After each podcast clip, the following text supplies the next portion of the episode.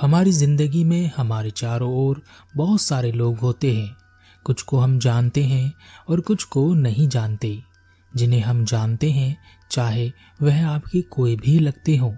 कोई भी रिश्ता हो, मित्र हो, पत्नी हो, बच्चे हो, चाहे कोई भी हो, सब आपसे जुड़े रहते हैं। इसलिए नहीं कि आप अच्छे हैं या बुरे हैं। अच्छे और बुरे होने से फ़र्क नहीं पड़ता। फ़र्क पड़ता है कि आप उनके हिसाब के हैं या नहीं। आपने जरा सा उनके हिसाब से कुछ अलग किया, वह तुरंत आपको छोड़ देंगे, आपको बुरा बना देंगे, आपके बारे में भली बुरी बातें कहने लगेंगे, आपको ना समझ और बुद्धिहीन भी समझेंगे, और फिर से आपको वैसा ही बनाने की कोशिश करेंगे जैसे कि आप उनके हिसाब के थे। हमें लगता है कि हम यहाँ किसी से प्रेम करते हैं। कोई हमसे प्रेम करता है, परंतु ऐसा नहीं है। धरती पर कोई किसी से प्रेम करता ही नहीं है। सब स्वार्थ करते हैं, और जिसने प्रेम कर लिया, वह स्वार्थ नहीं कर पाता। प्रेम एक प्रकार की साधना है, जो दिव्य है, जो वहीं पहुँचा देती है, जहाँ ध्यान करने के बाद व्यक्ति पहुँचता है। परंतु प्रेम तो कोई करता ही नहीं है। क्या आप किसी को प्रेम करते हैं? अपने प्रेम को भीतर से देखिए।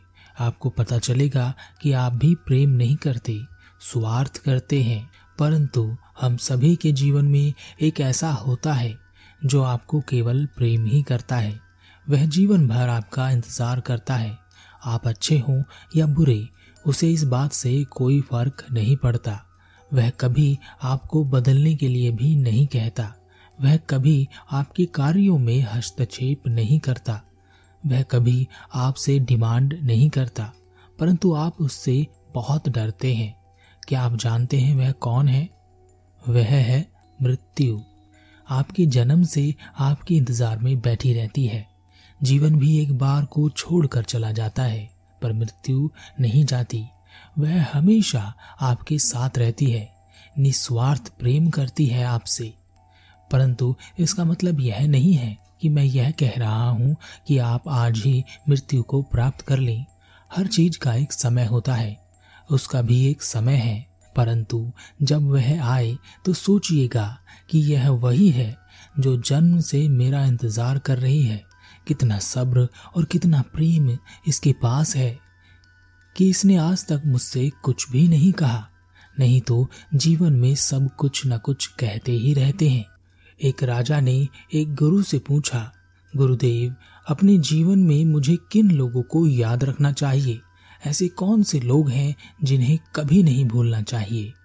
गुरु ने कहा, राजन, जीवन में तीन लोगों को कभी नहीं भूलना चाहिए।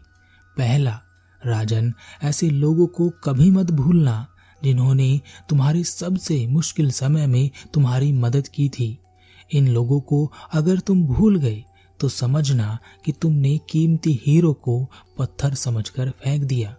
यह लोग तुमसे सच्चा प्रेम करने वाले थे। इन्हें तुम्हारी धन दौलत से, तुम्हारे रुतबे से, तुम्हारी किसी और चीज़ से कोई स्वार्थ नहीं था। यह तो केवल प्रेम करते थे। दूसरा, राजन, ऐसे लोगों को कभी मत भूलना जो तुम्हें तुम्हारे जीवन के सबसे मुश्किल समय में छोड़कर चले गए। अगर तुम इन लोगों को भूल गए तो समझना कि तुमने जीवन का सबसे बड़ा सबक भुला दिया। ज़्यादातर लोग तुमसे नहीं, अपने स्वार्थ के कारण तुमसे जुड़ते हैं, और जैसे ही तुम उनके काम के नहीं रहते, उनका प्रेम भी उड़ जाता है। और हो सकता है प्रेम नफरत में बदल जाए, वह तुरंत तुम्हें छोड़ देंगे। तीसरा, राजन, ऐसे लोगों को कभी मत भूलना। जिन्होंने तुम्हें तुम्हारे जीवन के सबसे मुश्किल समय में धकेल दिया है। यह वह सभी लोग हो सकते हैं जिन्हें तुम हीरा समझकर बटोर रहे थे, पर वह सब पत्थर निकले, जो तुम पर ही चले, जो धोखा दे गए। और ऐसा मत सोचना राजन कि धोखा देने वाले या मुश्किल समय में धकेलने वाले लोग दूसरे ही होते हैं। कभी कभी हम खुद को भी धोखा देते हैं। और खुद को अपने जीवन के सबसे बुरे समय में धकेल देते हैं। इसलिए राजन अपने आप को कभी मत भूलना कि तुमने क्या गलतियाँ की थी, और उन लोगों को भी कभी मत भूलना जिन्होंने तुम्हें गलतियाँ करने पर मजबूर किया था। राजन इस दुनिया में कामयाब वही हुआ है जिसने जीवन का सबक पढ़ा है। जीवन हर पल, हर दिन, हर समय एक नया सबक तुम्हें सिखाता रहता है।